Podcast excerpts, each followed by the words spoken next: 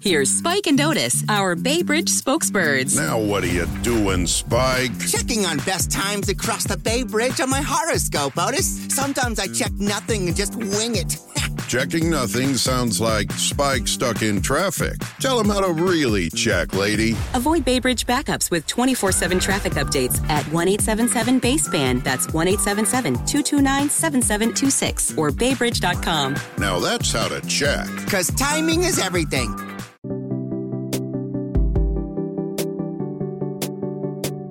Happy Wednesday, March 29th, 2023, and this is 5 Minute Daily Devotionals with Religionless Christianity. Today we're going to be looking for the final time at Luke chapter 21, verse 1 through 4, in the story of the poor widow. And it reads Jesus looked up and saw the rich putting their gifts into the offering box. And he saw a poor widow put in two small copper coins.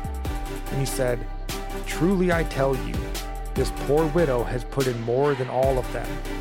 For they all contributed out of their abundance, but she, out of her poverty, put in all she had to live on.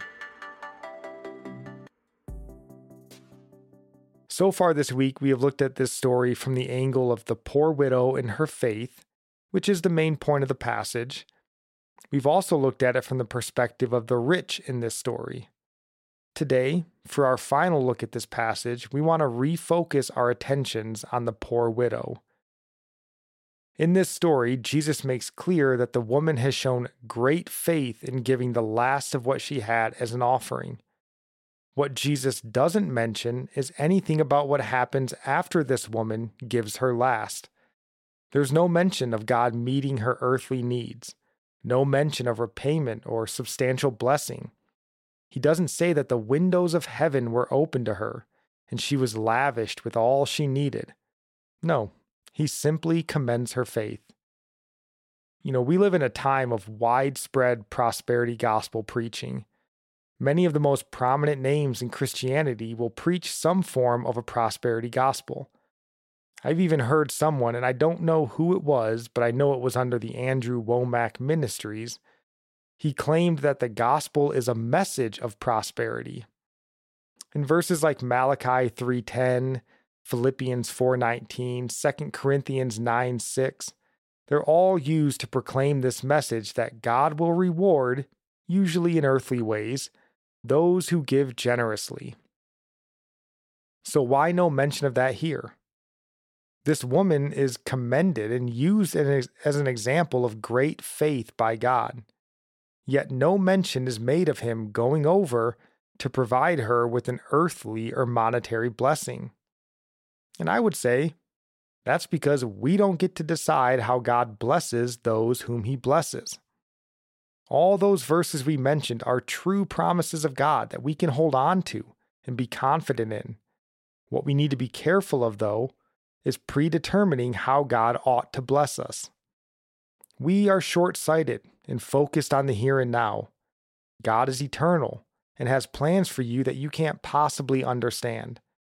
And in fact, if we could actually contemplate eternity in heaven, actually see the kingdom of God, we would all be asking to put off our promised rewards until we could reclaim them there, where moth and rust won't destroy. And Jesus said, We will always have the poor among us. We should be caring for those in the church who we see being faithful to the Lord. We have a lot of instruction in the New Testament to care for widows. 1 Timothy chapter 5 verses 3 through 16 says a lot. It says, "Honor widows who are truly widows." But if a widow has children or grandchildren, let them first learn to show godliness to their own household and to make some return to their parents for this is pleasing in the sight of God. She who is truly a widow, left all alone, has set her hope on God and continues in supplications and prayers night and day. But she who is self indulgent is dead even while she lives. Command these things as well, so that they may be without reproach.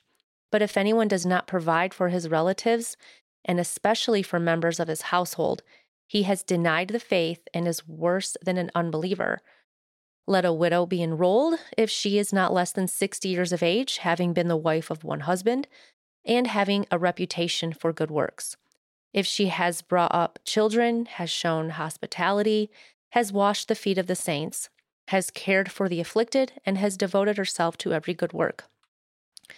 But refuse to enroll younger widows, for when their passions draw them away from Christ, they desire to marry and so incur condemnation for having abandoned their former faith. Besides that, they learn to be idlers, going about from house to house, and not only idlers, but also gossips and busybodies, saying what they should not. So I would have younger widows marry, bear children, manage their households, and give the adversary no occasion for slander, for some have already strayed after Satan. If any believing woman has relatives who are widows, let her care for them, let the church not be burdened, so that it may care for those who are truly widows. So there's no teaching here that widows should give money to test God and he will open the win- the windows of heaven and bless her financially. Family should care for widows or the church. It's very plain. Absolutely. And our psalm of the day comes from Psalm chapter 31 verse 17 and it reads O Lord, let me not be put to shame, for I call upon you. Let the wicked be put to shame. Let them go silently to Sheol. Our proverb of the day comes from chapter 29, verse 3. He who loves wisdom makes his father glad, but a companion of prostitutes squanders his wealth. And I'll end praying for you from Psalm 145. May the Lord show you he is gracious and merciful slow to anger, and abounding in steadfast love. That the Lord is good to all, and his mercy is over all that he has made. May you know the Lord is near to all who call on him, to all who call on him in truth, that the Lord preserves all who love him. God bless.